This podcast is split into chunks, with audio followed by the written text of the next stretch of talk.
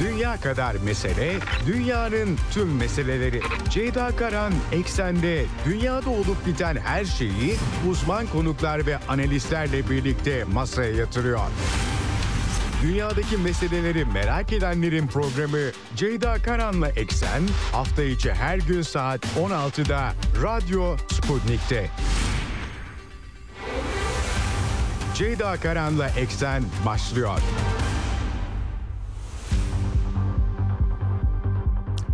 Eksenden merhabalar efendim. Bugün 16 Şubat 2024 günlerden cuma bir haftayı daha bitiriyoruz bugün. Yine gündem kalabalık pek çok haber var Orta Doğu başta olmak üzere pek çok not var size e, aktaracağım. İsrail-Filistin çatışmasında e, devam ediyor ve hiçbir gelişme yok. Yeniden bir e, ateşkes çabaları vardı ama bunlar pek bir sonuç vermiş gözükmüyor e, İsrail ordusunun Lübnan'la e, son birkaç günde ölümler yaratan olaylardan ard, olayların ardından bölgesel bir çatışmaya girip şip girişmeyeceği kaygı yaratıyor. Çünkü e, açıkçası e, bu iş kızışmış vaziyette Hamas'ta e, Hizbullah'tan yeni mesajlar var ve Pentagon dün akşam kaygı ekstradan açıklamış durumda. E, Nasır hastanesine yapılan baskının görüntüleri var. İsrail o hastanenin teröristler tarafından kullanıldığını iddia ediyor.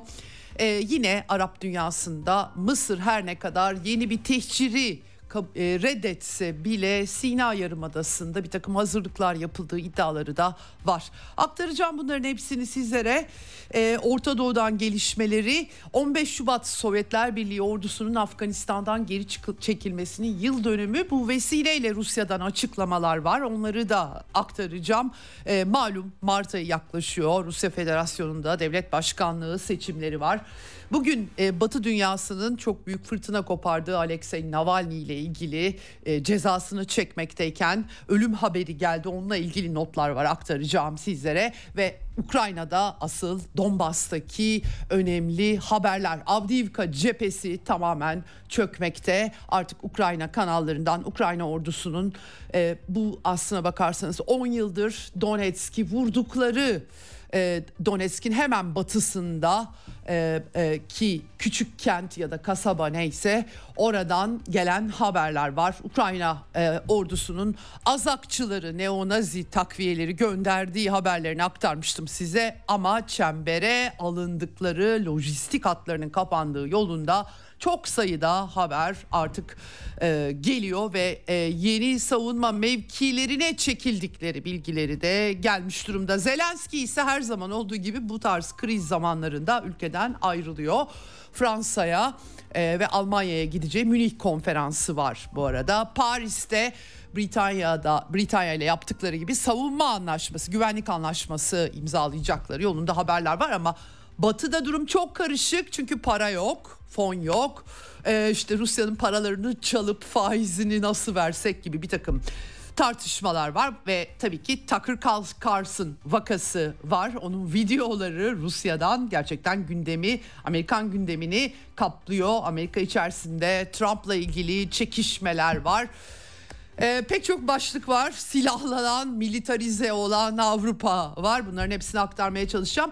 Programın son bölümünde bu, bu hafta tabii Türk dış politikası açısından önemliydi. Dün e, konuşmaya çalıştık Gökhan Çınkara ile. Bugün de Ali Semi'nin değerlendirmelerini alacağız. Cumhurbaşkanı Mısır ziyareti 10 yıl çok sancılı geçti Türkiye-Mısır ilişkileri bakımından ve sonunda Kahire'ye giden Cumhurbaşkanı Erdoğan yeni bir başlangıç mı? Bunları çok kısa süre önce kendisinin sınavları olduğu için okulda kayıt yaptık. Programın son bölümünde kayıttan e, röportajımızı size sunacağız. Evet başlamadan önce hemen kısa bir e, frekans hatırlatması size yapalım ve ardından hemen gündemi de aktaralım. Radyo Sputnik artık Türkiye'nin 7 bölgesinde 7 gün 24 saat yayında. İstanbul 97.8, Ankara 96.2, Bursa 101.4, İzmir 91, Kocaeli, Kocaeli 90.2, Adana 107.4, Konya 88.6, Manisa 101, Kayseri 105.5, Samsun 99.1, Sakarya 90.2, Diyarbakır, Diyarbakır 89.6, Hatay 106.1, Şanlıurfa 95.3, Trabzon 102.4, Ordu 99.6, Kahramanmaraş 92.3, Malatya 106, Sivas 104.2, Antalya 104.8, Gaziantep 104.3, Van 88, Mardin 92.2, Çanakkale 107.2, Radyo Sputnik. Anlatılmayanları anlatıyoruz.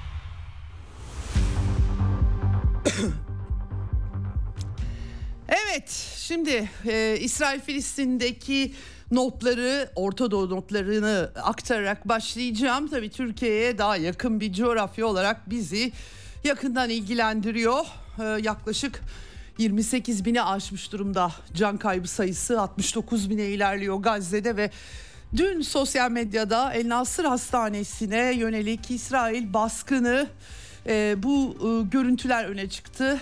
E, dumanlar içerisinde hastane koridorları, ortopedi ünitesi özellikle hedef oldu deniyor. İsrail savunma güçleri de operasyonla ilgili bilgi verdiler. Yakalananlar var anladığım kadarıyla. Burada 3 odanın Hamas'a ayrıldığı ve rehineleri buralarda tuttukları yolunda. E, şu açıdan bunun önemi var çünkü uluslararası ceza Mahkemesine de İsrailliler başvuruda bulunacaklar. Uçaklara binip yola çıkmışlar. Hatta Amerikan medyası da bunlara destek veriyor. CNN muhabiri onlarla beraber gidiyor. Tabi İsrail UCM'nin çok da politik bir yapı. imzacısı da değil. Öte yandan BM mahkemesi Lahey'deki Evet Lahey'deki mahkemede artık 26 Şubat yaklaşırken belki oraya sunacakları işte hastanelerin e, bu şekilde rehineleri tutmak için kullanıldığı e, e, meselesine katkı olabilir. O yüzden bunları yayınlıyorlar diyeyim. Ama tabii e, pek çok yerinden olmuş sivilde o hastanenin içerisinde ve İsrail ordusu büyük bir tepki çekmiş durumda. E, tabii e, e, oftalmoloji bölümünde e, bilemiyorum doğru mu değil mi? Ben sadece e, karşılaştırmalı gelenleri aktarıyorum. 26'sına neler yaşanacak? Davada e, bir aylık süre tanınmıştı İsrail'e Adalet Mahkemesi tarafından, Adalet Divanı tarafından. Bunu göreceğiz. Tabii e, Beyaz Saray, Amerikan yönetimi özellikle sivillerle ilgili büyük bir problem var Amerika açısından. Uluslararası e, BM'ye bağlı Filistin Yardım Ajansı, Bayındırlık Ajansı e, direktörünün Hamas'ın bir siyasi hareket olduğu yolundaki sözlerine Amerikan tarafı öfkelendi. Bir terör örgütüdür e, dedi. Yani 7 Ekim başka türlü açıklanamaz gibi bir açıklama yaptı. Manifestolarına atıf yapan İsrail'i ortadan kaldırma devlet olarak açıklama yaptı. Bu konuda tabii dünya çapında herkes farklı e, görüşler ortaya koyuyor. Filistinlerin devletleşme sorununun çözülmemiş olması daha yüklü bir e, resim bize e, sunabiliyor ama tabii Amerikalıların görüşleri farklı. Bir yandan e, Netanyahu'ya yine Biden'ın telefon konuşmasında işte sivillerin güvenliğini sağlayın, güney bölgelerine girmeyin, refah bölgesi Mısır sınırında telkinleri yapılıyor. Avrupa'dan da yapılıyor. Tam olarak nereye varacak hep beraber göreceğiz. Ama iki devletli çözüm için The Washington Post gazetesinin haberinde bu hafta vardı. Amerika'nın Arap e, müttefikleriyle bir takım planlar hazırladığı bu planları İsrail Savaş Kabinesi kesinlikle reddediyor. Özellikle Netanyahu'nun aşırı sağcı ortakları dün de aktarmıştım size. E, böylesi bir devleti terör devleti olarak göreceklerini ve İsrail'in varlığına tehdit olduğunu söylüyorlar. Dolayısıyla bu iki devletli çözüm meseleleri için en başta Batı dünyası ve Amerika Birleşik Devletleri tabii ki farklı politikalar izlemek zorunda. Aksi takdirde buradan bir şey çıkartmak çok mümkün olmayacak. Gerçekçi olarak bakarsak e, Netanyahu iddiaya göre ateşkes müzakereleri CIA Başkanı da katılıyor. E, Hamas'ın koşullarının hiçbirini kabul etmediklerini iletmiş e, ve e, burada bir çözümsüzlük var ama diğer yandan da The Cradle'ın e, Arap dünyasından yayın yapan İngilizce yayının çok dikkat çekici bir haberi var. O da Mısır hükümetinin Gazze şeridi sınırında Doğu Sina çölünde e, Filistinlilerle ilgili olarak 1.4 milyon tabi bu nasıl böyle bir nüfus alınabilir e, sorusu yerinde ama izole bir güvenlik bölgesi inşa etmeye başladığı iddiası ortaya atıldı.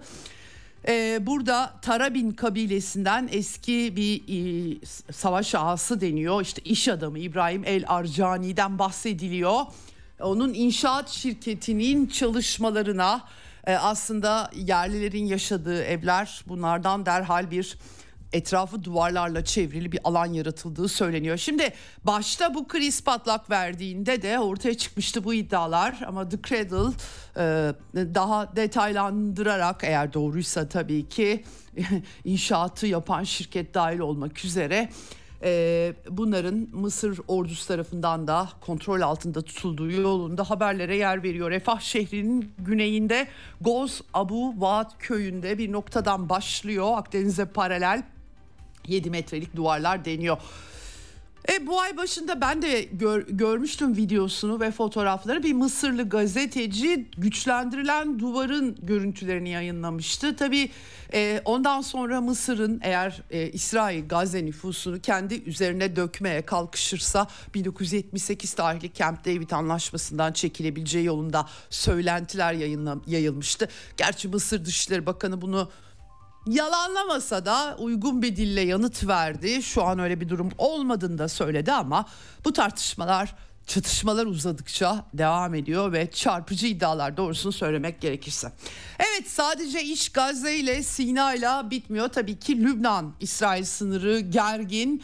Ee, bir İsrailli ölmüştü oradaki barakalara ben e, e, videoyu izleyince sivil mi öldü bilmiyorum. Tabii ki öyle açıklandı İsrail'den 7 de yaralı var dendi ama isabet eden yerin askeri barakalara benzediğini belirtmem gerekiyor. Arap kaynakları da öyle veriyorlar. Ee, aynı zamanda İsrail'de Lübnan'da Nebatiye kentinde 3 katlı bir binaya e, saldırı düzenleyip aynı aileden 8 kişi öldürmüş durumda. Dolayısıyla İsrail-Lübnan sınırı da maalesef karışık. Ayrıca İsrail ordusu Ali Muhammed Albas Hizbullah'ın üst düzey komutanlarından birisini öldürdüğünü de söyledi, iddia etti. E, dolayısıyla daha da gergin tabii bölgeden tahliyeler Lübnan tarafında yaklaşık 86 bin insandan İsrail tarafında 100 bin insandan bahsediliyor. Geri dönemiyorlar e, giderek büyük bir baskı yaratıyor. Nasrallah'ın e, açıklamalarını aktarmıştım size. Bugün de bir açıklama yapması bekleniyor. 130 günü değerlendiren bir açıklamaydı hafta ortasında ve orada çok dikkat çekici ben aslında aktardım size ama bazı unsurlarına tekrar dönüp bakınca e, e, zayıf bir İsrail tehlikeleriyle birlikte sınırlandırılabilecek bir İsrail'den bahsetmesi, Lübnan'ın tabii kendi içerisinde bir ulus devlet olarak sıkıntılarına yaptığı atıf, e, dini ve ahlaki sorumluluklarına yaptığı atıf söz konusu. Ama burada tabii e, argüman olarak baktığımızda e, 8 Ekim'den sonra ilk defa e, çatışmaya da hazırlık argümanlaştırması olduğunu söyleyen değerlendirmeler var. Gerçekten e, Hizbullah'la bir çatışmanın nasıl e, işte konteyn edileceği, nasıl sınırlandırılacağı, belli şey çerçeve içinde tutulacağı onu kestirmek çok zor. Şimdilik Yemen'deki Husilerle ilgili mesele Amerikan yönetiminin Britanya ile beraber ve Avrupalılar da katılacak onlara. E, bu hafta da konuştuk. E, çeşitli Yemen'e saldırıları eşliğinde tabii ki e, bir şekilde dünya ekonomisi de sarsılsa e, e, daha sınırlandırmak mümkün oldu ama tabii Lübnan'la Hizbullah'la bir çatışma daha farklı etkileri olacaktır diye düşünüyorum. Bugün yine bu arada dün akşam Yemen Silahlı Kuvvetleri'nin Aden Körfezi'nde bu sefer İngiliz gemisi e, Lik, Likavitos dökme yük gemisiymiş füze saldırısı yaptı ve isabet kaydettiği dolayısıyla Amerikalılar yine vuracaklar ne işe yarayacak sorusu yine yerli yerinde duracak. Gerçi yine The Cradle'da çok çok çok da zamandır konuştuğumuz Hindistan'dan Birleşik Arap Emirlikleri limanından Suudi Arabistan üzerinden İsrail'e şu Biden yönetiminin IMEC hattı koridoru işlemeye yavaştan başladı haberleri Cradle'da da var. O da dikkat çekici. O zaman Kızıldeniz'e gerek kalmıyor. O zaman Mısır daha da kö- köşeye sıkışmış oluyor. Köşeye sıkışan Mısır bir de üstüne Gazze'deki nüfusu mu alacak sorusu çıkıyor. bütün e, e, denklemin parçaları ortada. Buradan nereye varacak hep beraber e, göreceğiz. Dolayısıyla gördüğünüz gibi bütün dosyalar birbirlerine bağlanıyor tabii ki. Biraz tabii Amerika'nın Irak, Suriye sağlarına yaptığı saldırılardan sonra o cephe bir kısmen daha e, dinmiş vaziyette Amerika'da da İran'ın vurulması e, tartışmalarına yol açmıştı. Böyle bir çerçeve var. E, Rusya Güvenlik e, Konseyi Sekreteri Nikolay Patrushev'in bu arada Bişkek'te Afganistan'ın yıl dönümü demiştim girişte o vesileyle bir toplantıda konuşmuş. Amerika ve İngiltere'yi eleştiriyor. Bölge ülkelerini savaşa çekmeye çalıştığını söylüyor. BM şartının 51. maddesindeki öz savunma hakkının kullanılmasıyla bir alakası yok buradaki gemi meseleleri diyor. Ee, ve e, özellikle de Rusya Federasyonu'nun kaygılarını dile getirmiş durumda. Evet Orta Doğu'dan bir de Kuveyt ile ilgili bir haber vardı. Kararname ile meclisi feshetmiş Kuveyt emiri. Gerekçe yazmıyor burada ama benim anladığım kadarıyla biraz şöyle baktığımda bir milletvekili Arap yöneticilerin Filistin destekleme konusunda çok zayıf kaldıkları eleştirisini getirmiş. Ee, anladığım kadarıyla emirlik de bu eleştirilere pek tahammül etmek istememiş. Öyle bir çerçeve olduğunu zannediyorum. Ee, Orta Doğu'daki bu kargaşa hali e, etrafında, bu, bu, bu resim etrafında Türkiye'nin tabii çok daha özel olarak Mısır'la ilişkileri birazdan programın son bölümünde Doktor Ali Semin'den değerlendirmeleri e, alacağız. E, Cumhurbaşkanı'nın açıklamalarını, El açıklamalarını dün aktarmıştım. Tabii orada önemli olan Libya, e, Doğu Akdeniz'de Yunanistan ve Güney Kıbrıs Rum yönetimiyle yakınlaşma ve İsrail'le tabii ki yakınlaşma olmuştu bu alanda. Ee, orada da tabii deniz alanlarının sınırlandırılması bu konuda Türkiye'nin geçmiş kayıpları Libya ile yapılan anlaşma ama Libya'da e, meşru denen hükümetin meşruiyetiyle ilgili bölünmüşlük nedeniyle. Tabi bunların hepsi Amerika'nın bölgeyi bölgede uyguladığı politikaların birer sonucu olduğu için e, ortaya bir Libya enkazı çıktığı için o enkaz üzerine taş konmaya çalışılıyor. Biraz zor oluyor her şey ve biraz askeri güce kalıyor iş. Maalesef diplomasi işletilmez hale geldiğinde böyle bir resim çıkıyor. Türkiye ile e, Mısır arasında e, yine Libya çok önemli bir başlık çünkü nasıl ki Türkiye için uzun Sur Suriye sınırının güvenliği önemli bir mesele ise Mısır için de uzun Libya sınırının güvenliği mesele tabii ki. E, dolayısıyla bu konuda çok somut bir şey olmadığını zannediyorum ama Mısır kaynaklarından e, bir takım haberler, e, analizler var. Orada da hani Türkiye'nin Libya'da biraz daha böyle anlaşma iki tarafı Libya'nın batısıyla doğusunu anlaştıracak e, bir takım formüller geliştirebileceği yolunda. Bakalım bundan sonraki süreç buraya varacak mı? Doktor Ali Semin de e, Türk dış politikasındaki Mısır pragmatizmini bize e, anlatacak.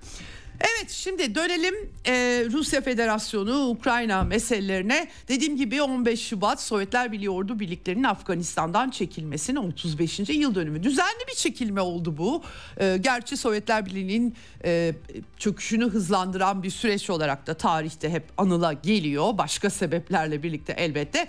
Ama tabii o büyük soğuk savaş Amerikan emperyalizminin yeşil kuşağı kullanarak çevreleme siyaseti Afganistan'da Necibullah hükümeti ilerici hükümete destek için gitmiş olan Sovyet birliklerinin Amerikan destekli mücahitler tarafından vurulması, meşhur Brezezinski'nin siyasal İslamcıları kullanıp e, kenara atmakta sakınca görmeyen politikaları herkesin malumu. Tabii bu siyasal İslamcı kullanımı bütün bölgede 10 yıllar süren derin sarsıntılar ulus devletlerde yaratmış durumda ama bunlar bildiğimiz Amerikan politikaları hiç de değişmediklerini Suriye çatışmasında hep beraber bir kez daha gördük. E, El-Kaidecileri e, Amerika'nın yanında Suriye devletini yok etmek için çarpışan güçler olarak olumlayan e, Jake Sullivan gibi ta 2012'lerde Hillary Clinton'a yazdığı e-posta Wikileaks yazışmalarıyla ortaya çıkmıştı. Bu politikalar bitmedi. Tabii Rusya Federasyonu açısından daha başka bir deneyim, tarihsel dersler içeren. Bu konuda e, e, Kor General Gromov'un e, Sputnik ajansı da yer vermiş açıklamalarına. E, dikkat çekici vurguları Afganların fakirlik içinde yaşadıkları ama aynı zamanda bilgelik ve insancılıkları olduğu, Sovyet insana iyi davrandıkları cihatçılar dışında diyor. Yani Amerika'nın örgütlediği e, radikal İslamcılar, mücahitler dışındaki sıradan Afganlardan bahsediyor. Onlara yardım ettiklerini, inşaatlar yaptıklarını, gıda, gıda tedarik ettiklerini yani öyle talancı, yağmacı politikalar, batı politikaları gibi davranmadıklarını hatırlatıyor. Ee, ve e, ama Amerikalıların Sovyetler Birliği'ni daha çok yıpratmak için kullandığını bütün bunları CIA'nin tabii Pakistan'la beraber o dönemde Yine de Sovyetler Birliği ordusunun e, başları dik çıktığını dile getiriyor. Arkalarında arkamızda güzel anılar çok sayıda inşa edilmiş tesis, yol ve boru hattı bıraktık diye de e, bir vurgusu var. Tabii Afgan gazileri var Sovyetler Birliği'nde de. E, bu e, ben vakti zamanda görmüştüm Sergey Shoigu'nun da Afganlarla bir fotoğrafı vardır böyle çekilirken hakikaten yani Amerika Birleşik Devletleri'nin Afganistan'dan facia geri çekilmesi, uçaklara asılan insanları bırakıp gitmesi falan düşünüldüğünde böyle bir resim olmadığını söyleyebiliriz rahatlıkla. Putin'in de açıklamaları var bugün. O da Sovyet birliklerinin Afganistan'dan çekilmesinin yıl dönümünde kahramanların anısını an, anmış. internet sitesinde Telegram mesajı yayınlamış. Son günlerde hakikaten çok öne çıktı dünyada Tucker Carlson söyleşisiyle. Gerçi işte dün de aktardım size e, Tucker Carlson yeterince zor sorular sormadı diye bir follow-up söyleşisi var. E, Putin'in e, Rusya 1'e Pavel Zarubin'le yaptığı söyleşileri anarak ama yine de takıl karşısından etkilenmiş gözüküyor Vladimir Putin.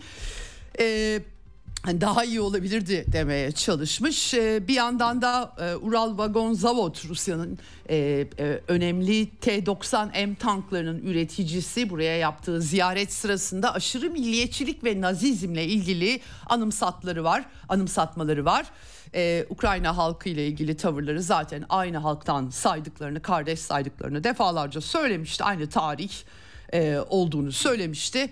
Burada da ama Nazilere karşı hiçbir zaman merhamet gösterilmedi ve gösterilmeyecek vurgusu var. Evet e, şimdi bugün bir de Alexei Navalny'nin ölüm haberi geldi. Yamalnanetsk özel bölgesinde ıslah evinde tutuluyordu kendisi. Yargılanması Batı dünyasında çok e, yankı yaratmıştı kendisini. Önemli bir isim olarak sunma konusunda üzerlerine yok. Novichok komplosunda hakikaten çok o dönemler yazmıştım ben Novichok komplosunu.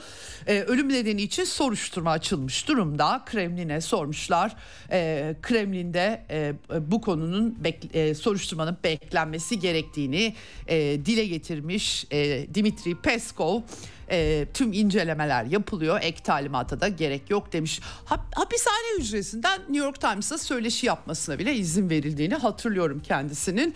E, ayrıca tabii Batılılar çok liberal buluyorlar ama meşhur videosu da aklımdan çıkmıyor. Türkiye'de benden başka kim yazdı bilmiyorum ama Orta Asyalı göçmenleri hamam böceklerine benzetip böyle terliklerle öldüren, e, silah sıkan e, daha sonra Novichok komplosu sırasında Almanya ile beraber yapılan kendisine görüşleri değişti mi diye sorulduğunda Alman medyası tarafından değişmediğini de dile getirmişti. Ama e, Batı dünyası e, işine gelen insanı demokrasi havarisi olarak görebiliyor tabii ki e, göçmenlerin normalde biliyorsunuz batı değerleri göçmenlerin böyle terliklerle hamam böceği gibi öldürülmesi karşısında e, çok hoşnut olmuyor. İşler biraz değişmiş durumda. Evet şimdi bugün Moskova'da enteresan bir e, konferans var tabii ki. Yeni sömürgeci uygulamalarla mücadele. E, bu konuda bir uluslararası forum düzenleniyor. Milletlerin, ulusların özgürlüğü forumu. Burada Sergey Lavrov'un açıklamaları var.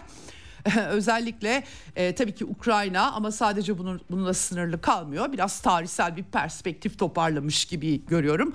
E, bir kere IŞİD olgusuna Orta Doğu'da Amerika Birleşik Devletleri'nin yol açtığını belirtmiş. Sahte istihbaratla, kimyasal silah yalanıyla Irak'ın işgal edilmesinden ve ondan sonra işte Bağız Partisi hepimizin bildiği yakın tarih çok çabuk unutuluyor ama El-Kaide'nin e, IŞİD'in nüvelerinin buradan oluştuğu dolayısıyla Sergey Lavrov Amerika'nın Irak'ı sahte bir bahaneyle işgal etmesinin sonucu orta, ortaya çıktı bütün bunlar e, vurgusu yapıyor. Aynı şekilde tabii Ukrayna'ya da bağlantı kuruyor. Afganistan, Irak ve Libya'nın kaderiyle yani Batı emperyalizmi nereye el attıysa oralarda ortaya çıkan facia resmi hatırlatmış ve maalesef e, benzer bir kader bekliyor.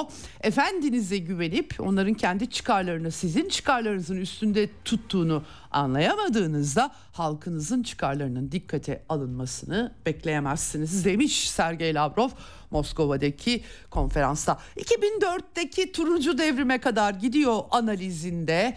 Ee, evet bu süreç gerçekten Yanukovic'in ilk süreci başlamıştı bunlar. Daha sonra muhalefet Rusya Federasyonu hiçbir şey de yapmadı o dönemde.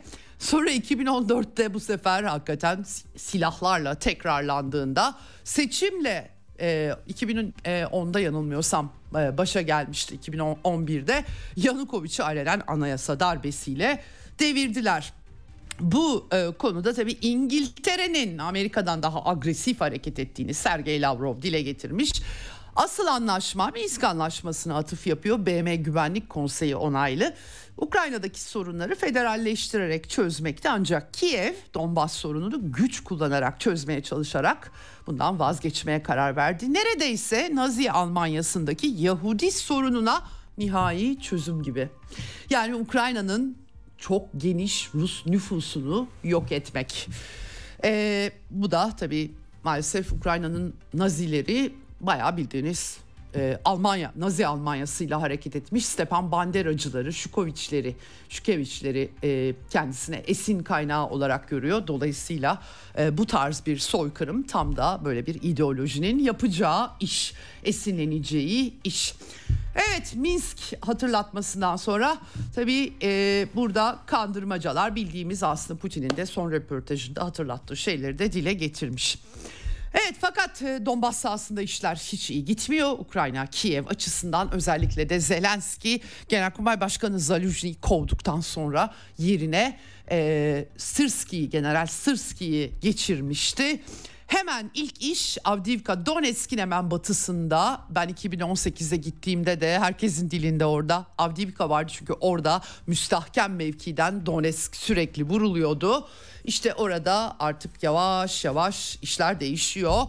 Ee, bir kama sokulduğu, çevrelendiği özellikle son e, yani büyük bir hata tabii birlikleri çekmek yerine e, yeniden düzenledikleri Azak taburunu bölgeye yolladı. Sırski başa geçer geçmez ama onların bir kısmının ki kimileri 6 bin diyor kimileri 7 bin diyor sıkıştıkları lojistik yolların kapanmak üzere olduğu bunlar artık Ukrayna kanallarında yazılıp çiziliyor son 3 gündür yoğunlaşmış durumda.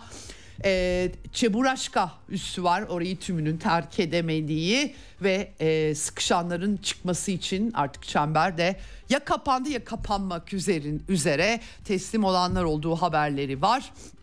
Ee, burada tabii e, birkaç gündür devam ediyordu. Rusya Savunma Bakanlığı e, hep hatırlatıyorum size daha muhafazakar açıklamalar yapıyor. Bir şey olup bitmeden söylemiyorlar. iddia edip sonra yalancı çıkmıyorlar. Genel tavır bu şekilde. Donetsk yakınlarında diye verdikleri bir takım bilgiler vardı ama Telegram kanalları çok hareketli, çok fazla bilgi var. Ee, şimdi Kiev yönetimi tabii Zelenski de yurt dışına kaçarken bu geri çekilmeyi ki Ukrayna yetkilileri Tavriya komutanlığı adına açıklama e, yapanlar, yapan bir isim var. E, o e, Dimitri Lihovi e, açıkça çatışmaların batıya kaydığını yani bunu da işte Avdiivka'dan çıkıp daha iyi mevkilerde tutunmak olarak sunuyorlar. Ama bir de kapan var ve Azakçılar içeri girdiler bir kısmı ve nasıl çıkacaklar sorusu var. Biraz Azovstal'la benzetmeler yapılıyor. Bahmut olmasa bile e, Bahmut gibi benzetmeler de başta yapılıyordu tabii ki. Kıskaç 3 e, kilometre kaldı Kıskaç'ın kapanmasına diye bilgiler aktarılıyor. E, cepheden tabii bu arada Rusya Federasyonu'nun tank e, hücumuna geçeceği e, e, uyarıda da bulunduğu yolunda iddialar bir takım savaş muhabirlerinden yansımıştı ve hemen öncesinde de ben çok az aktarabilmiştim çünkü doğrulamasını görmemiştim ama Selidovo vakası burada e, füze saldırılarıyla ilgili yine Ukrayna e, güçlerinden e, Dimitri e, Lihovi'nin doğrulaması bu anlamda var aslında eğitim alanına büyük bir füze saldırısı e, iddialara göre orada 1500 azakçı vardı. Tabii ne kadarı öldü öldürüldü onu bilmiyoruz ama henüz bir doğrulama yok. Ama e, e, bu e, konuda e, durumun çok parlak olmadığını bizatihi Ukrayna askeri sözcülerinin açıklamalarından da anlıyoruz. Bir de Azak taburu 3. Tugay diyorlar artık buna. Üçün, e, Telegram kanalı olduğu e, iddiasıyla haberler var. Durumu cehennem diye nitelendirdikleri, zor bir zamanda konuşlandıklarını söyledikleri ve 360 de 5 360 derece savaşmak e, zorunda oldukları bu işte çevreleme anla, çevrelenme anlamına geliyor. Bu şekilde e, bir resim e, var. Yani lojistik hat zaten kapanmak üzereydi. Şimdi de bir kısmının çevrelendiği. Yine aynı şekilde her son cephesinde bir dönem Batı medyasında köprü başı diye çok kaynatılmıştı. Krinki tamamen terk edilmiş öyle anlaşılıyor. Zaporojye'de de Rusya güçlerinin taarruza hazırlandığı yolunda bir takım iddialar var. Cephe hatları bu şekilde ama artık bunlar Batı medyasında da var zaten. Ben, benim size aktardıklarımın bir kısmı. Financial Times örneğin Avdiivka'yı elde tutmanın bedelini Kiev ağır ödeyecek diye yazıyor. Ee, yine kitlesel seferberlikten bahsediyorlar. İnsan gücü sıkıntısı var oysa ki. Washington Post Ukrayna ordusu kısmen Avdiivka'dan çekildi e, vurgusuyla aktarıyor. Bir kok fabrikası var işte Azovstal'la orası benzetiliyor. Hani e, neonazi azakçıların Mariupol'de sıkışıp kaldıkları yer. E, böyle bir resim var. Zelenski tabii... E, böyle durumlarda genellikle Avrupa'da bir yerlere gidiyor. Şimdi de Paris'e e, gittiğini anlıyorum. E, tabii Kiev'deki durum da biraz karışık. O kadar karışık ki ya gerçekten inanılmaz bazı şeyler. Avdiivka'da durum böyleyken Sovyet isimlerini değiştirmek için Avdiivka'da girişimlerde bulunuyorlar Kiev'de. İnanılır gibi değil. Ee, Dışişleri Bakanı Dimitri Kuleba da Avdiivka'nın Prag olarak yeniden isimlendirilmesini önermiş. NATO tüzüğünün 5. maddesini tetikler, ittifaka üye olan ülkeler Rusya ile savaşa girmek zorunda kalır falan gibi böyle acayip acayip laflar anlam veremiyorum. Gerçekliklerden son derece uzak ve e, kısmen de çok üzücü tabii işlerin buraya gelmiş olma, olması. Bugün yine çok acayip tabii ama e, Rusya liderinin tarihsel anımsatmalarıyla Tucker Carlson röportajında dalga geçmişti Batılılar. Aynı e, zaten aynı insanlar oldukları yolunda. Mihail Podolyak'la ilgili olayı tartışıyorlar. Çok çok acayip. Kendisi açıklama yapmak zorunda kalmış. Abi Moskova'da yaşıyor ve hatta anladığım kadarıyla e, bir şekilde güvenlik iddiaya göre güvenlik servisleriyle de bağlantısı var. Yani neonazi Rus nefreti ile dolu adamlardan olduğu için kendisi tabii şoke edici geliyor.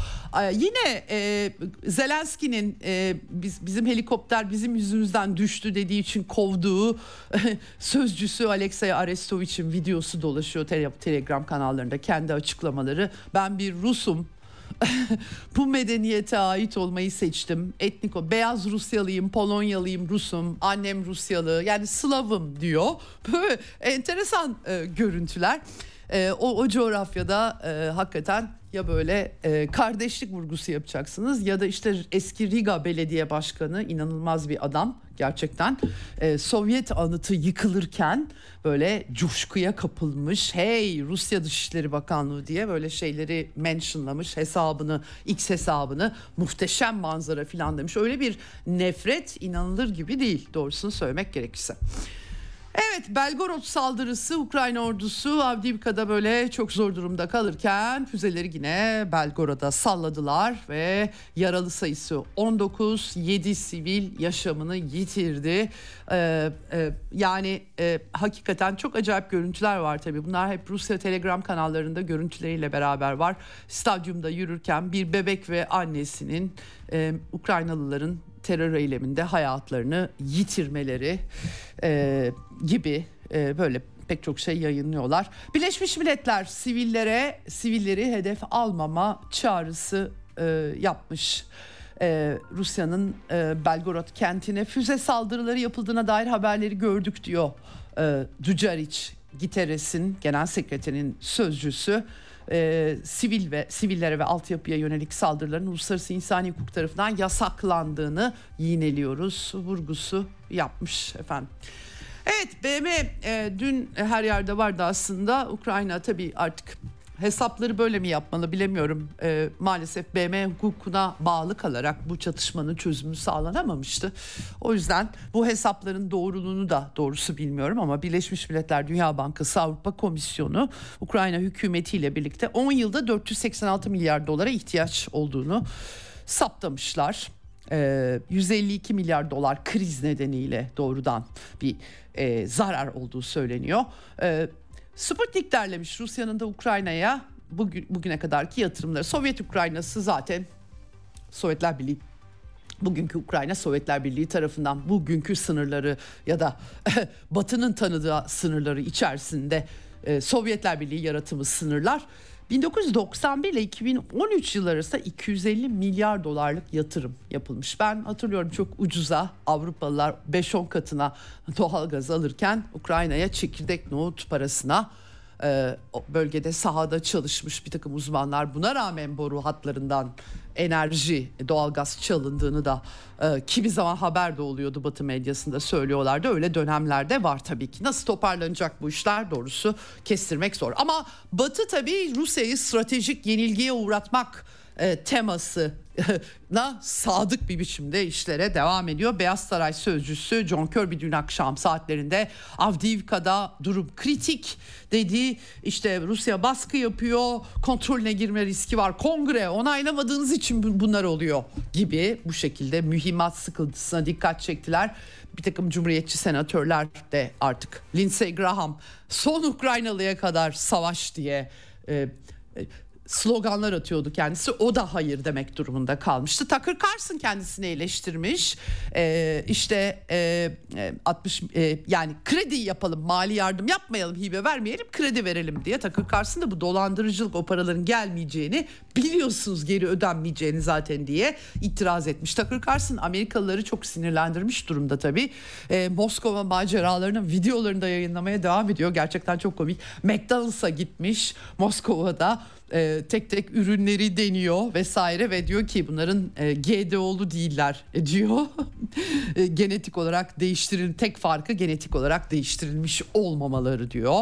Rusya'da yasak çünkü bu. Moskova metrosu gerçekten rüya gibi bir yer Moskova metrosu. İşin açıkçası Moskova'nın merkezi çok temiz, çok insanlar çok medeni. Yani giderseniz rahatlıkla sizin de saptayacağınız gibi e, tabii ki her ülke başkentinde olduğu gibi daha e, e, kenarda kıyıdaki kentlerde durum aynı şey değil ama tabii ki başkentler her ülkenin başkenti o ülkenin en güzel en gözde yeri Moskova bu anlamda Avrupa'daki diğer başkentlerden bile daha ötede diyebilirim ben kendi naçizane deneyimden yola çıkarak.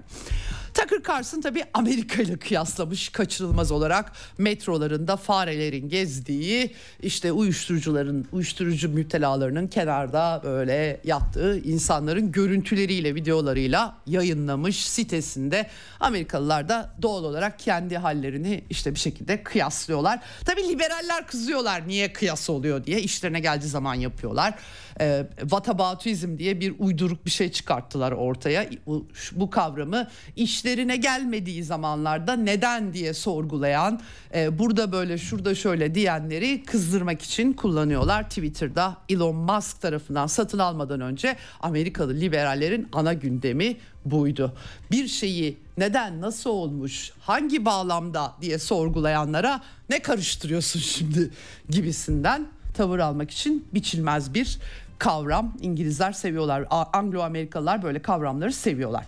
Evet şimdi Tabii bir de Amerika'da dün aktardım size kısmen John Kirby yine e, ulusal güvenlik tehdidi alarmı bir takım uydu önleyiciler ne olduğu da belli değil. Nükleer olup olmadı. Nükleerle bir ala nükleer silahla bir alakası var mı yok mu? O da belli değil.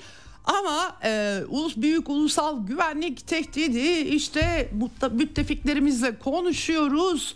Efendim uydu karşıtı silahlar henüz operasyonel olmadı ama falan filan. Böyle açıklamalar bir senatör e, e, kongre üyesi e, sızdırmıştı. Dün aktarmıştım size. E, Turner e, soy, soy ismi.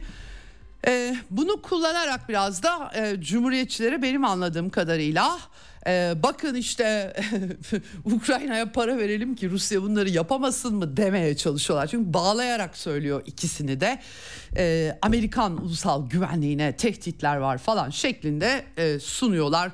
Wall Street Journal, New York Times durum ciddi ama hala geliştirme aşamasında filan e, gibi gibi e, hususlar gündeme taşınıyor.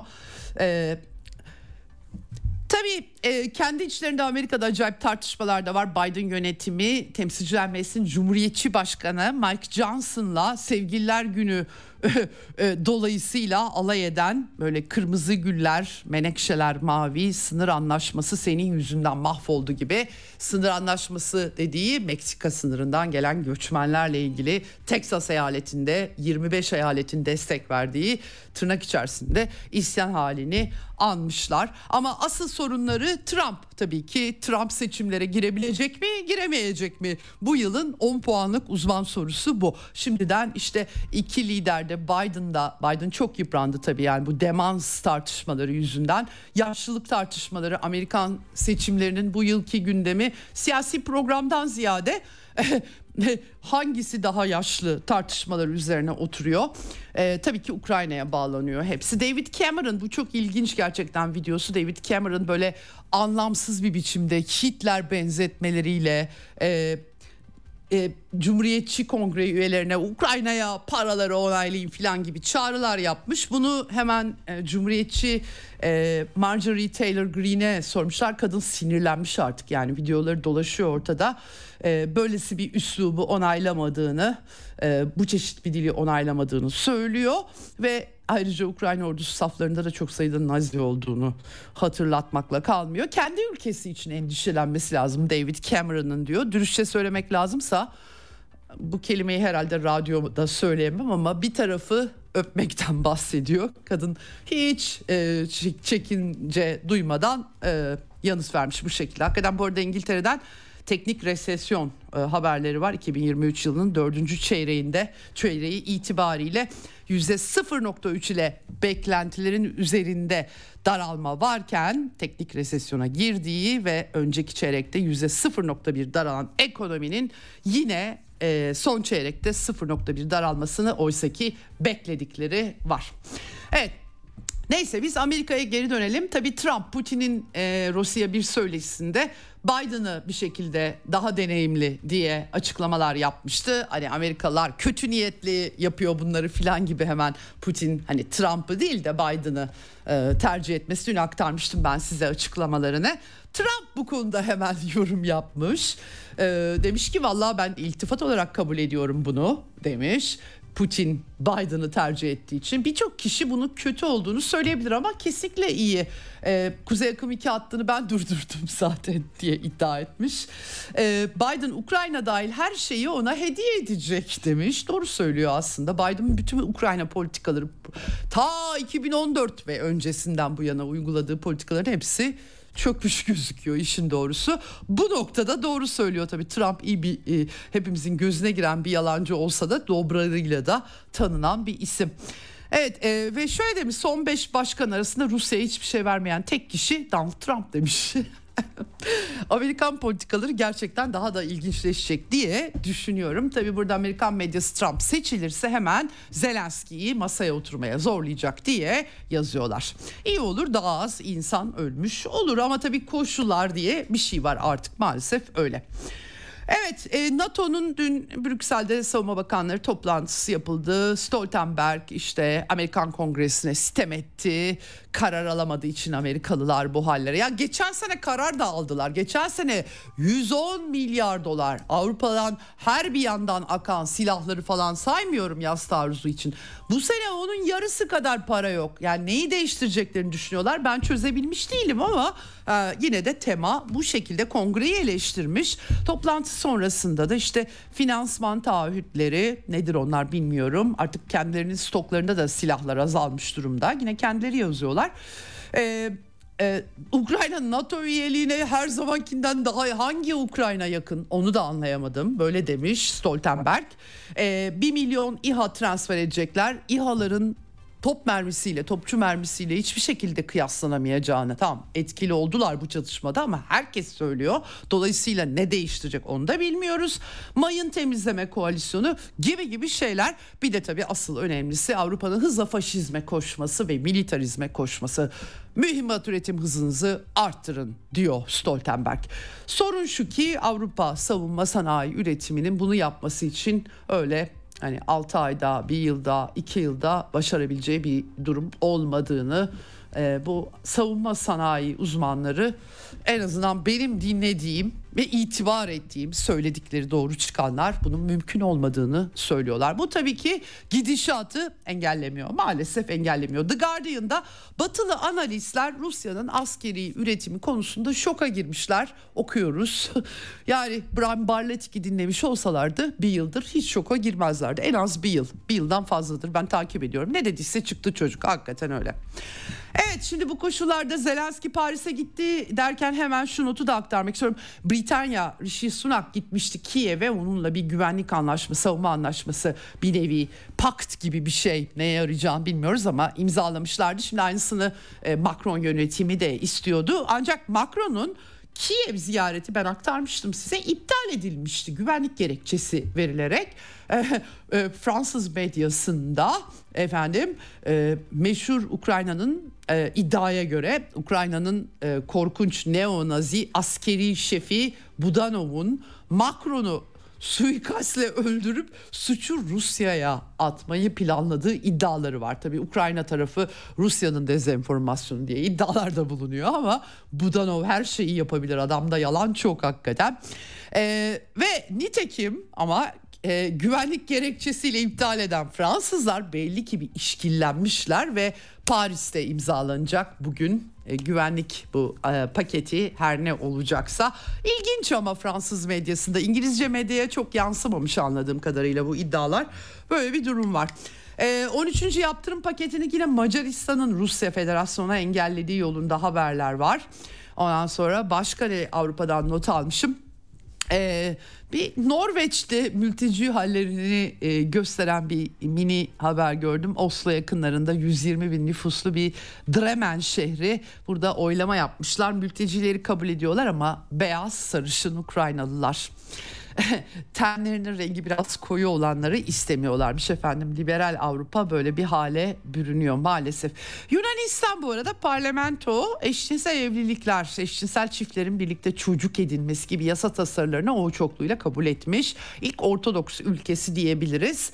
E, medeni kanunda değişiklik. Enteresan iktidardaki yeni demokrasi partisi lideri Miçotakis zaten baş Amerikancı oldu kendisi. Biliyorsun savunma anlaşmasıyla Amerikalılar Yunanistan toprağı topraklarının her yerinde istedikleri gibi gidip gelebilirler artık. E, bu sayede böyle bir yasayı onaylayınca gururlu olduklarını söylemiş. Dönüm noktası en demokratik ülke olduk falan demiş. E, tabii Yunan toplumu aynı görüşte mi ondan emin değilim. Hayırcılar ise Yunanistan Komünist Partisi, e, Yunan Çözüm Partisi sağ kanatta sağcı, Zafer Partisi e, aşırı sağcılar bunlar e, kabul etmemişler. E, liberal özetle e, sağcı, yeni demokrasi ve liberal solcular bunları kabul etmişler. Evet. Amerika'da toplum nasılsa bizim toplumumuzda Amerika gibi olsun ne şahane diyorlar anladığım kadarıyla. Evet şimdi onun dışında çiftçiler devam ediyor. Sosyal medyadan ancak doğru düzgün okuyabiliriz. Avrupa medyasında çok fazla bir şey göremiyorum. Pek haberleştirmek istemiyorlar galiba ama İspanyol polislerin çiftçileri bir güzel kovalaması ve dövmesi maalesef görüntüleri var. Ukraynalı taşımacılarla Polonyalı taşımacılar birbirlerine girmiş durumda. Bunlar devam ediyor.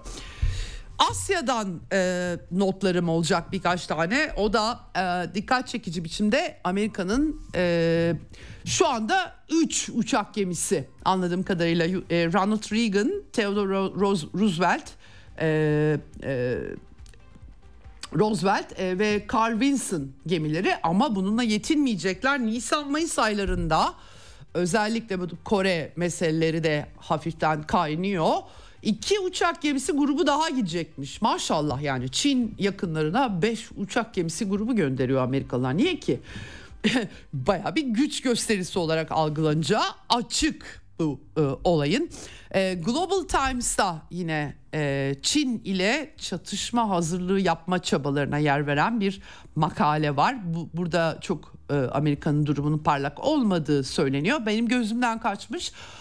E, Şubat başında Politico gazetesi de, Politico internet sitesi de e, Amerikan Hava Kuvvetleri'ni yeniden Çin ile savaş istemiyoruz ama diyerek yine de e, e, yeniden örgütleme e, işlerine giriştikleri yani donanma, hava kuvvetleri böyle müthiş böyle askeri hazırlıklar nedense böyle ihtiyaçlar içerisindeler.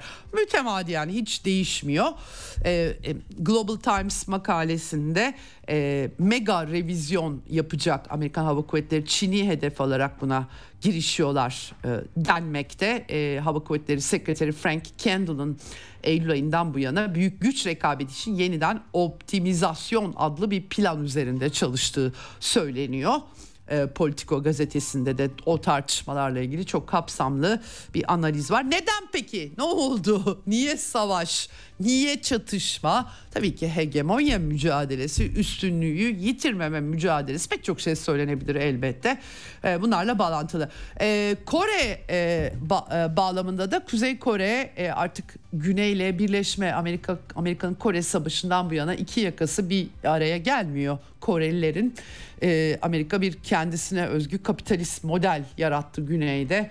Kuzey'de Komünist Kuzey, Kuzey Kore Demokratik Cumhuriyeti Kuzey e, Kore liderliği e, bir şekilde birleşme idealini çıkartmıştı ajandasına. Şimdi Milli Marşı'nda sözlerini değiştirmişler.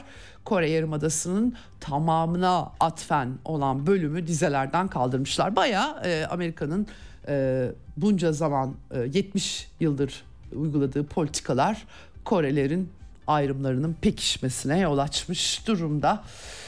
Ee, tabii e, bu e, birleşme hedefinden e, vazgeçme, karşılıklı resleşmeler aslına bakarsanız Trump geliyor hemen aklıma. Trump Hatta gidip ziyaret de etmişti. Ee, hiç kimse de Amerikalı liberaller bu yüzden Trump'a e, Nobel ödülü falan vermek de istemediler. Obama'ya bir hiç için Nobel ödülü vermişlerdi işin açıkçası. O da nükleer silahsızlanma ile ilgili çabaları hiçbir şey yapmadığı halde. Ama e, Trump başta kalsaydı belki de Kore'lerde başka bir manzara gördük. Kim bilir yani hani kim bilebilir. Şimdi bunu görmemiz mümkün değil çünkü Amerikalılar Güney Kore ile birlikte kuzeye boyun eğdirmek için ellerinden geleni yapıyorlar.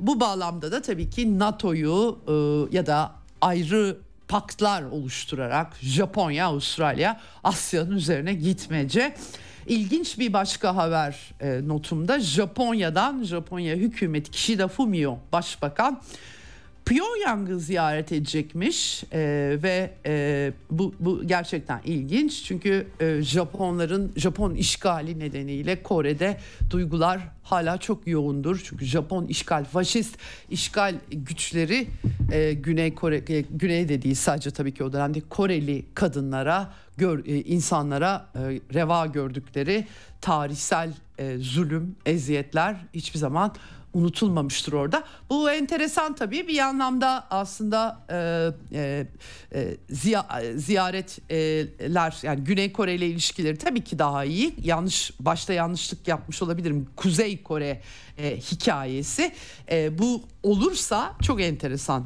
e, olacak.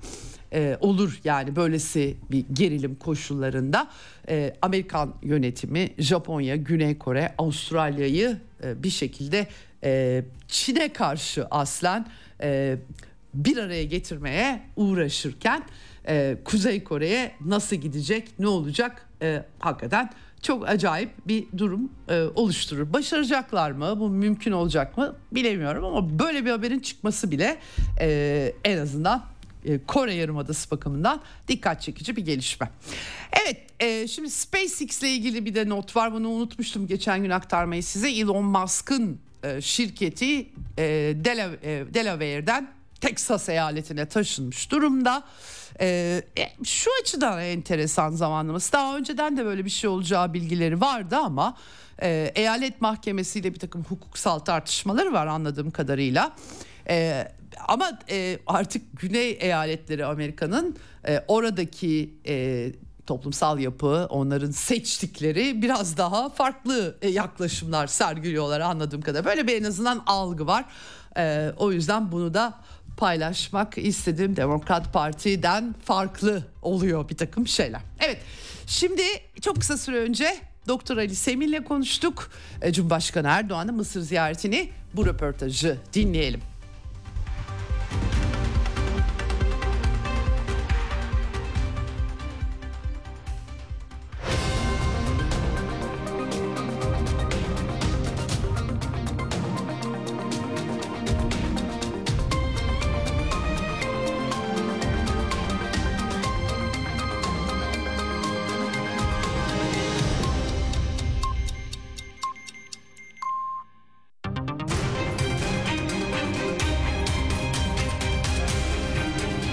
Radyo Sputnik. Anlatılmayanları anlatıyoruz.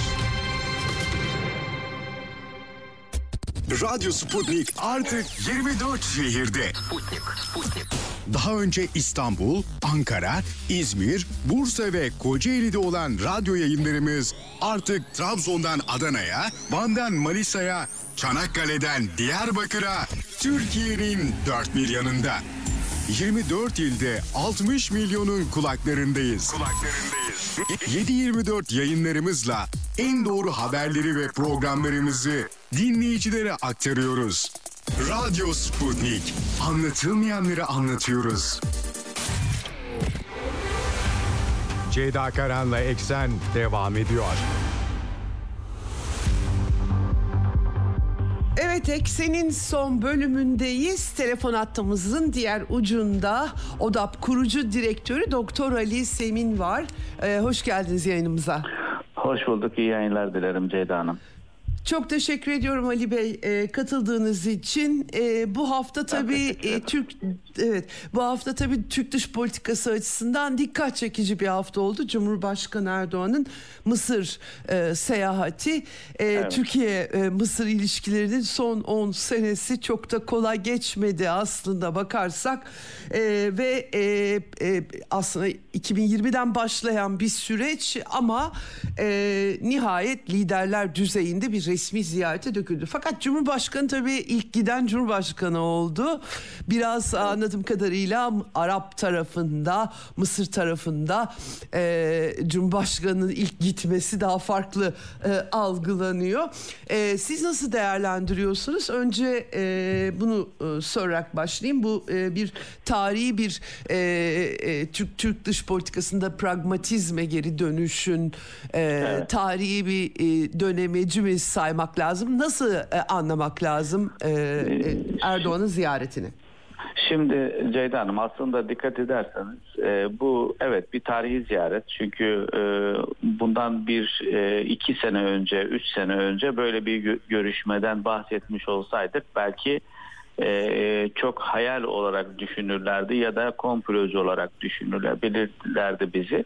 E, ancak e, şimdi Türkiye sizin de belirttiğiniz çok önemli bir nokta var. Türkiye'nin pragmatizm e, üzerinden pragmatik bir e, dış politikaya dönüş yapması aslında kendi ulusal çıkarlarını önceleyen bir e, gelişme olarak değerlendirmemiz lazım. E, şimdi e, Arap Baharı ile birlikte Türkiye bölgedeki e, gelişmeler doğrultusunda bu Suriye'de biliyorsunuz Mısır'da, Libya'da birçok ülkeyle ilişkileri de çok ciddi anlamda krizler yaşadı. Ancak son 3 yıldır Türkiye artık bu krizlerle bir yere varılmayacağını, bu sadece Türkiye için geçerli değil, bölge anlamda da bölge ülkeleri için de geçerli, Mısır için de geçerli, e, Suriye için de geçerli aslında. Artık e, dışarıdan e, dışarıdaki güçlerle değil bir bölgesel anlamda işbirliğine ihtiyacın olduğunu ve herkesin de yani bölgesel anlamdaki ülkelerin de aslında e, ulusal çıkarları bu doğrultuda ilerlediğini fark ettiler. Şimdi e, Cumhurbaşkanı Erdoğan'ın özellikle e, Mısır ziyareti açısından baktığımızda bu tarihi çünkü Mısır dediğimiz zaman böyle e, sadece e, Mısır olarak ya da bölgesel e, bir devlet olarak değil Arap dünyasının bilindiği üzere omurgası olarak nitelendirilen, Arap dünyasının merkezi olarak nitelendirilen her ne kadar Arap Baharı'ndan sonra bu gelişme yani Arap dünyasındaki merkeziye merkezi konumunu e, kaybetmiş gibi gö- gözükse de ama Mısır'ın ciddi bir tarihi söz konusu. Onun için e, Türkiye ile ilişkilerin son zamanlarda özellikle iyileşmesi geçtiğimiz yıl içerisinde de karşılıklı büyükelçiliklerin atanmasıyla beraber e, bölgesel gelişmeler ve ikili ilişkiler doğrultusunda birçok alanda işbirliğine hazır olduklarını ifade ettiler. Bir de şunun altını çizeyim. Bunu çok fazla dikkat e, dikkat çekilmedi bu konuya. Geçtiğimiz hı hı. yıl hatırlarsanız e, Sisi Türkiye'yi ziyaret edecekti. Daha sonra Türkiye ziyaretini e, erteledi ve Rusya'ya gitmişti hatırlarsanız. Evet. Yani bu bu sürece baktığımız zaman e, ama e, daha sonra da e, Hakan Fidan Dışişleri Bakanı Hakan Fidan'ın e, Mısır ziyareti sırasında Cumhurbaşkanı Erdoğan'a davetiye göndermesi buna da e, icabet ettiğini ki kendisi de e, ifade etti bunu icabet ettiğini bu davete. Şimdi bütün bu e, gelişmeler doğrultusunda baktığımızda aslında burada e, bu görüşmede sadece ve sadece Türkiye'nin isteği ya da Türkiye'nin çıkarları doğrultusunda ya da e, bölgesel gelişmeler doğrultusunda bakmamak gerekiyor. Bu karşılıklı bir diplomatik ilişkiye ihtiyacı var e, Mısır'ın e, ve Türkiye'nin bu bölgede. E, bu bölge gerçekten özellikle Gazze olaylarından sonra saldırılarından sonra birçok dinamik değişti e, ve bu dinamikler değişmeye de devam ediyor. Belki biz bunu fark etmiyoruz ama güç dengeleri, güç unsuru, işte Amerika Birleşik Devletleri'nin e, Orta Doğu politikalarına, stratejilerine baktığımız zaman, Körfez ülkelerinin stratejilerine baktığımız zaman e, ciddi bir değişiklik aslında görünüyor ama somut olarak yansımıyor bölgeye ya da e, siyaset, e, dış politikalara. Onun için bu sürece baktığımızda aslında Cumhurbaşkanı Erdoğan'ın e, Mısır ziyareti karşılıklı ikili ilişkilerin güçlenmesi bu zaten bilinen bir şey. Diplomatik ilişkiler artık 10 e, 11 e, yıl sonra başladı. Çünkü 12 yıl önce gitmişti biliyorsunuz ziyaret etmişti evet. Cumhurbaşkanı Erdoğan Kahire'yi 12 yıl sonra bir daha ziyaret etti ve onun dışında önemli bir nokta daha var bölgesel gelişmeler doğrultusunda çünkü sadece ikili ilişkiler değil dediğim gibi Doğu Akdeniz özellikle dengelerin evet. denge, denklemlerin işte bir tarafta daha önce hatırlarsanız e, bu konular çok e, tartışıldı.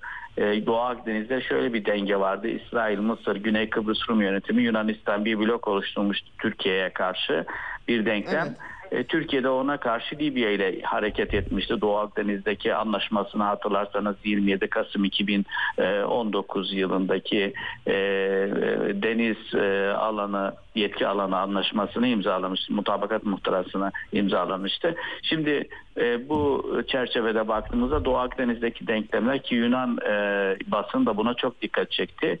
Ben e, bir de Libya meselesi var. E, özellikle hatırlarsanız Birleşik Arap Emirlikleri'ne e, yaptığı ziyaret sırasında e, Libya Başbakanı ile de görüştü. Dibeybe ile de görüştü Cumhurbaşkanı Erdoğan ve oradan Mısır'a geçti. Çünkü artık e, Mısır'la ee, özellikle Libya konusunda Doğu Akdeniz'deki enerji ve deniz yetki alanı ile ilgili gelişmeler doğrultusunda işbirliğine ihtiyaç var.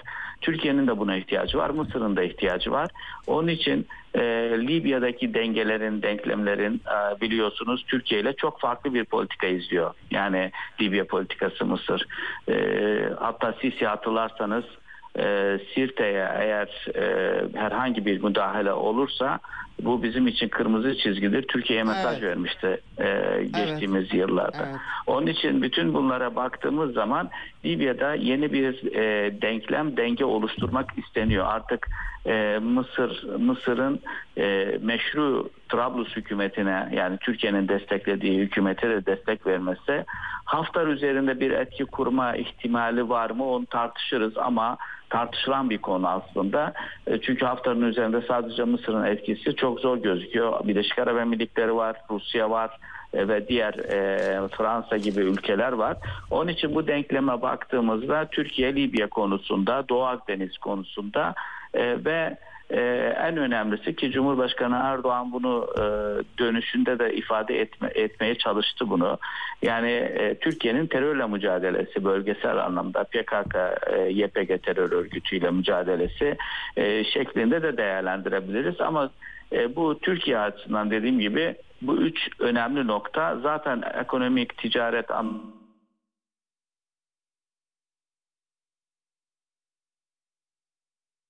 göre Türkiye ile Mısır arasındaki ticaret hacmi 10 milyar. Şimdi 15 milyar hedefleniyor önümüzdeki yıllar içerisinde.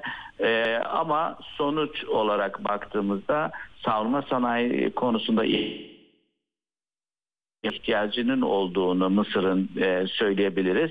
E, Türkiye'den böyle bir alım, böyle bir anlaşma yapma ihtimali var. Her ne kadar yansımasa da e, basına ama bana göre savunma sanayi konusunda özellikle Suriye, e, Doğu Akdeniz ve Libya konusunda birçok plan program üzerinde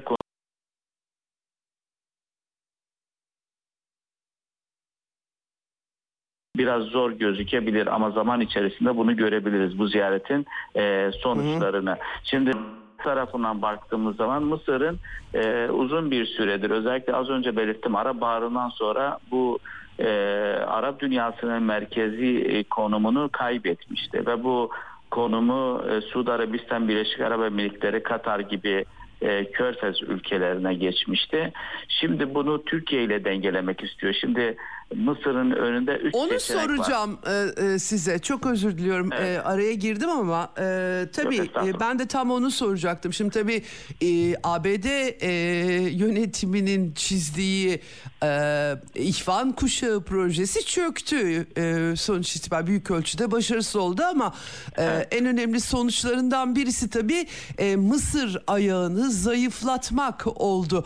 Yani Suriye'de başaramadılar e, bunu. Evet. E, e, Mısır'da da başaramamış oldular ama Mısır zayıfladı bugün e, Kızıldeniz kriziyle evet. de birlikte daha da e, zayıflıyor. İşte adalarını e, satmak falan gibi şeylere yönelmek durumunda kaldılar ama sonuç itibariyle hani e, proje anlamında bakılırsa şimdi Körfez evet. diyoruz ama Türkiye sanki e, dış politikada son dönemde kalibrasyonu biraz Körfez'le e, ayarlamış gibi gözüküyor. E, e, bu e, bu görünümde Mısır evet. nerede duruyor hani e, Şimdi, baktığımızda evet. e, Türkiye biraz daha yani orada da bir denge var sanki e, hassas da bir denge çünkü Arap dünyasının lideriydi Mısır siyasi e, evet. anlamda da ama şimdi biraz daha böyle e, aşağılarda gibi duruyor. Türkiye'de daha çok körfez perspektifiyle hareket ediyor gibi. Oradaki denge e, hassas dengeyi nasıl anlamak lazım? Şimdi şöyle Ceyda Hanım aslında çok önemli bir soru bu. Ee, öncelikle şunu söyleyeyim. Ee, Mısır az önce belirttim yani bu e, merkezi konumunu, e, rolünü e, diğer ülkelere, körfez ülkelerine kaptırmasından sonra az önce belirt, e, belirtmek istediğim konulardan bir tanesi de buydu. E, karşısında Arap dünyası dışında üç ülke var şu anda bölgede, Orta Doğu'da. Bir İran, İsrail ve Türkiye biliyorsunuz. Şimdi İran'la 79'dan e, beri diplomatik ilişkileri yok. Onlarla ilişki kurması biraz zor. Mümkün değil şu anda, şu aşamada. E, buna tepki de alır e, bölgesel anlamda Körfez ülkeleri içerisinde, Arap dünyası içerisinde de özellikle Irak, Suriye, diğer ülkelerde İran'ın etkisinden dolayı tepkiler de söz konusu. Ee, İsrail Gazze'deki gelişmeler doğrultusunda İsrail'le bir çıkış yolu Arap dünyasının liderliği konumunu pekiştirmek ya da hissettirmek için e, İsrail de artık bu denklemden çıktı e, Mısır için. Yani Mısır'la her ne kadar normalleşmiş ilişkisi olsa da ama Gazze faktörü, Filistin sorunu faktörü e, Mısır için bir çıkmaz gibi gözüküyor. Yani o zaman ne kalıyor? Türkiye kalıyor ve bölgesel anlamda Türkiye'nin e, Türkiye ile ilişkilerini güçlendirerek hem Arap dünyasına hem Körfez ülkelerde hem Orta Doğu'da kendini hissettirmeye çalışmaya çalışsın e, e, çalışmaya çalışıyor ve bunu da e, başarabileceğine inanıyor. Şimdi Türkiye'ye gelelim. Türkiye evet Katar'la Birleşik Arap Emirlikleri Körfez ülkelerinin diğer ülkeler işte Bahreyn ve Suudi Arabistan daha çok ön plana çıkan ülkeler olarak söyleyebiliriz. Şimdi Türkiye son iki yıldır artık bütün e, ilişkilerini tek bir ağ üzerinden yürütmemeye çalışıyor dikkat ederseniz. Daha den- Hı hı. dengeli. E, yani Suudi Arabistan'la da ilişkiyi güçlendiriyor. Birleşik Arap Emirlikleri de güçlendiriyor. Yani şu anda her ne kadar Katar kadar e, ciddi bir ilişki seviyesi ol, yakalanmasa da daha doğrusu e, Körfez ülke diğer Körfez ülkeleriyle ama e, son bir yıldır e, bu e, atmosferi çok ciddi anlamda yakalamıştır Türkiye. Yani Türkiye şunu demek istiyor artık. Hiç bir şekilde dış politikada tek bir aktör odaklı bir dış politika izlemiyor artık dikkat ederseniz. E, bu Türkiye'yi aslında dengeli politikaya oluş, e, politika oluşturmasını da ve bölgesel anlamda pragmatik da, e, pragmatik bir e, politikayla bunu dengeleyebilecek bir unsur olmak istiyor. Şimdi bu izlenen politikaya baktığımızda sizin de belirttiğiniz gibi evet e, şu anda Suudi Arabistan'la da ilişkisi var. Ee, Birleşik Arap Emirlikleri şimdi Körfez ülkelerinin en çok sesini duyduğumuz, adını duyduğumuz ülkeler olduğu için söylüyorum güç olarak, rekabet içinde oldukları için. Bir de Katar var. Şimdi bütün bunları değerlendirdiğimiz zaman Türkiye bunlarla da hepsiyle ilişki kurmak istiyor.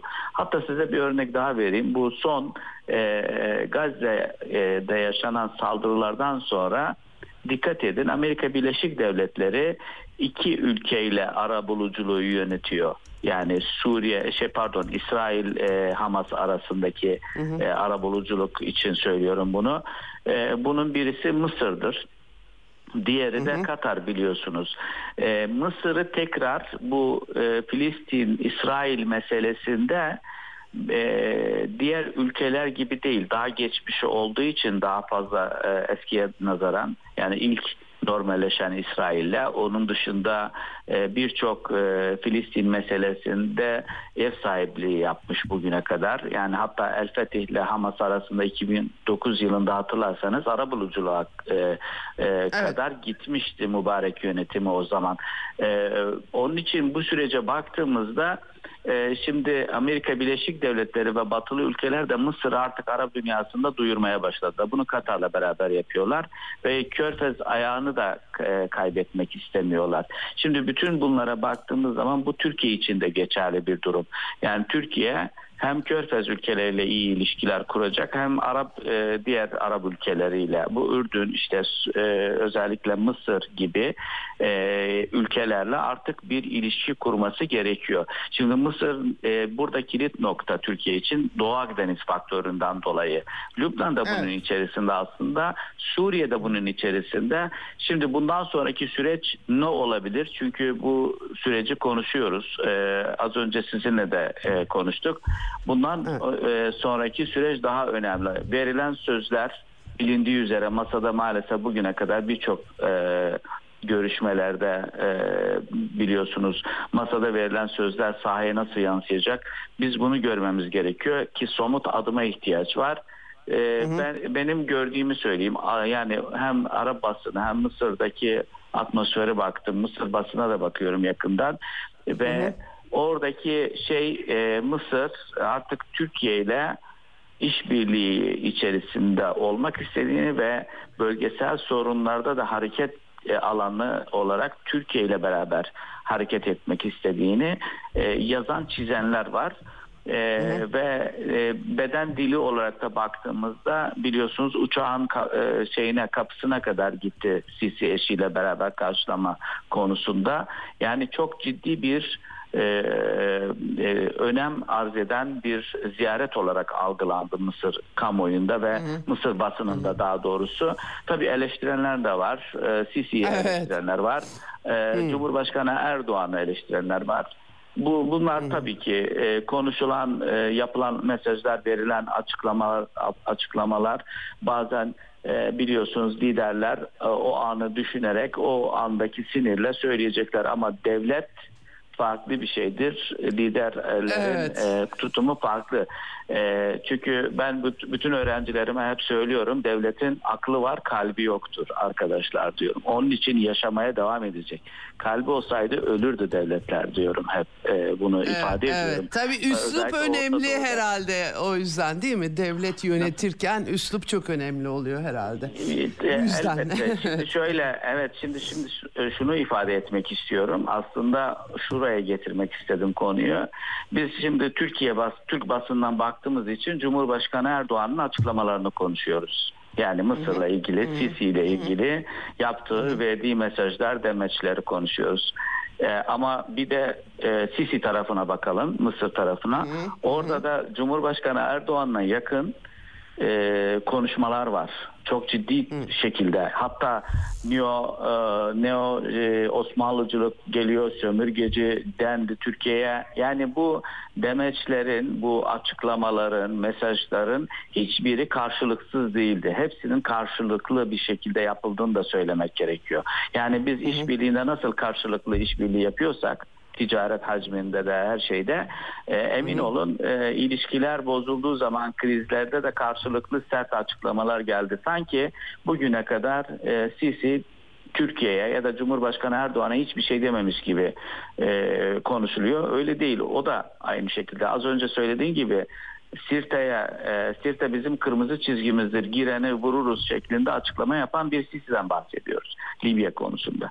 Ki Evet. Türkiye o dönem biliyorsunuz hatta Türkiye'nin deniz yetki alanını e, özellikle e, mutabakat muhtırasını e, imzaladıktan sonra Libya ile bu, bu tür açıklamalar daha sert. Birleşik Arap Emirlikleri içinde geçerli bu, Suud, Suudi Arabistan içinde geçerli, bütün ülkeler için geçerli. Ama şu bir gerçek. Bunu her zaman söylediğimiz için tekrarlamakta fayda var. Ee, yani uluslararası ilişkilerde, dış politikada kalıcı dost, kalıcı düşman yok. Kalıcı olan Evet. sizin için ulusal çıkarlarınızdır. Onun için ulusal çıkarlar doğrultusunda keşke Türkiye daha önce de hareket etmiş olsaydı belki bugün Mısır'la e, bizim yakalamak istediğimiz 15 milyar dolarlık sadece ticari anlamda söyleyeyim bunu. E, ticaret hacmimiz vardı. Bugün 20 milyar doları konuşmuş olurduk. Ne bileyim diğer ülkeler için de geçerli ama maalesef o dönemin e, Obama yönetiminin izlediği politikaları çok iyi okumamak e, ve Obama'nın verdiği vaatlere çok güvenmek ve tamamen Batı e, ekseninden bir politika izleyerek e, sadece Osmanlıcılık üzerinden okumak çok e, hatalara yol açtı. Onun için Evet. bu sürece baktığımız zaman aslında bu bugünkü konum e, şimdi şöyle bir gerçek var e, Ceyda Hanım. Mesela ben bugünkü dış politikanın bu kadar ilerlemesi komşularla e, ilişkilerin güçlenmesini daha çok e, tasvip ediyorum daha önceki krizlerden. Çünkü bu Evet. krizler hep Türkiye'ye zarar verdi. Şimdi önümüzde önemli bir saha daha var, bir alan daha var, bir ülke daha var ki bu Türkiye için de çok önemli. Suriye ile normalleşme. E, Evet, konuşacak. evet, evet. Şimdi Suriye e, bunu konuştuk biliyorsunuz daha önce e, Moskova'daki görüşmeleri hatırlarsanız e, diplomatik, askeri, Evet. istihbarati bunlar görüşüldü ama bir sonuç alınmadı çünkü bazen e, siz e, diplomaside öyle bir gerçeklik de var. E, çıkmaz sokağa getirirseniz masaya çıkamazsınız o masanın üzeri yani e, sonuç çıkamaz bu masadan. Şimdi e, Suriye'nin aşamalı kademeli bir şekilde Türkiye'ye karşı bir şart koşabilir. İşte normalleşmeyi e, yapalım ilk önce iki ülke normalleşsin daha sonra Türkiye'nin oluşturduğu güvenli bölgeler konusunda Türk Silahlı Kuvvetleri'nin e, Suriye'deki varlığı konusunda konuşuruz E, ve onu ikinci e, şeye bırakalım denebilir. Bu bütün engelleri kaldırır. İkili ilişkiler e, aynı Mısır gibi normalleşebilir. Ama siz e, tam kilit noktadan başlarsanız yani e, barış sürecini ya da normalleşme sürecini e, diplomatik ilişkiler açısından baktığımızda kilitleyecek bir konuyu ortaya getirirseniz o zaman e, normalleşmeyi istemiyorsunuz anlamına geliyor. Onun için bu Suriye için de geçerli, Türkiye için de geçerli ve Mısır için ve bölgesel anlamda diğer ülkeleri için de geçerli. Şimdi Türkiye artık dış politikada bölgesiyle, çevresiyle e, hatta Yunanistan da bunun içerisinde biliyorsunuz. Artık biz Yunanistan'la da iyi ilişkiler ilişkileri güçlendirmeye çalışıyoruz. Her ne kadar sorunlar da olsa bazı sorunlar arka plana e, e, sevk edilebilir, itilebilir. Bunlar zamana bırakılabilir, komisyonlara bırakılabilir, alt görüşmelere, düzey görüşmelere bırakılabilir. Ama sonuç itibariyle Mısır'la ilişkimiz, Suriye ile de ilişkimizin güçlenmesi, e, şimdi Esed rejiminin biliyorsunuz e, yani YPG PKK terör örgütüyle bir mücadelesi söz konusu değil. Mücadele edebilecek bir gücü yok. E, eğer bu e, mücadele alanında bir gücü olsaydı zaten Türkiye orada e, terörle mücadele konusunda e, o, e, orada mücadele etmezdi.